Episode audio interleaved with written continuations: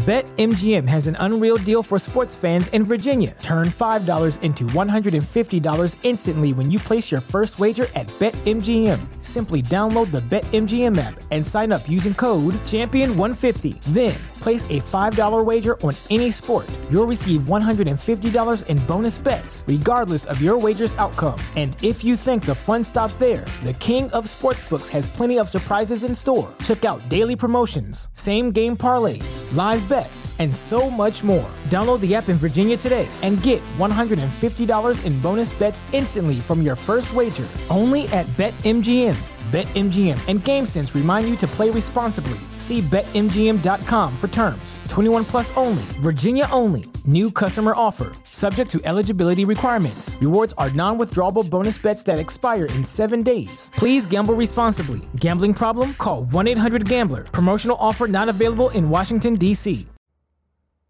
আজকে আমি কথা বলবো পাওয়ার অফ ইয়োর প্রেজেন্স বা যে কোনো কাজেই আপনার উপস্থিতির গুরুত্ব নিয়ে। আমাদের উপস্থিতি যে কোনো কাজে বেশ গুরুত্বপূর্ণ, সেটা আপনার ব্যক্তি জীবনে হোক, পারিবারিক জীবনে হোক, বা রাষ্ট্রীয় বা ব্যবসায়িক কাজে হোক। কারণ কোনো একটি কাজে যদি আপনি উপস্থিত না থাকেন, অর্থাৎ আপনি সক্রিয়ভাবে অংশগ্রহণ না করেন, তাহলে সেই কাজটি হয়তো আপনার পক্ষে সুসম্পন্ন করা বেশ কঠিন হয়ে যাবে।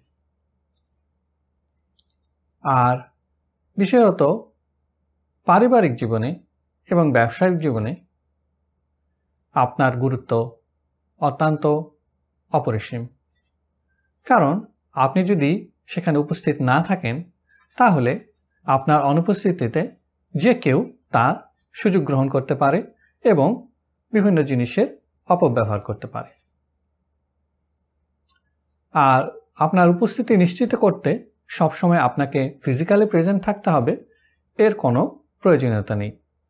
বর্তমানে তথ্য প্রযুক্তির যুগে আপনি বহু দূর থেকেও মানুষের সাথে সংযুক্ত থাকতে পারেন। বি প্রেজেন্ট মানে হচ্ছে প্রয়োজনের সময় আপনি তার পাশে আছেন বা আপনি সবসময় যে কোনো প্রয়োজনে তার পাশে সহযোগিতা নিয়ে হাজির হবেন।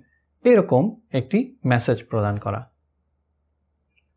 আর আপনি যদি কোনো দাপ্তরিক কাজে, রাষ্ট্রীয় কাজে বা ব্যবসায়িক কাজে আপনি আপনার অধীনস্থ সকল ব্যক্তিকে যদি এই ধরনের একটি বার্তা দিতে পারেন, তাহলে সহজেই যে কোনো সময় বা যে কোনো বিপদ আপদে বা যে কোনো গুরুত্বপূর্ণ সিদ্ধান্ত গ্রহণের ক্ষেত্রে তারা আপনার কাছে হাজির হতে পারে এবং হয়তো আপনার সহায়তা চাইতে পারে।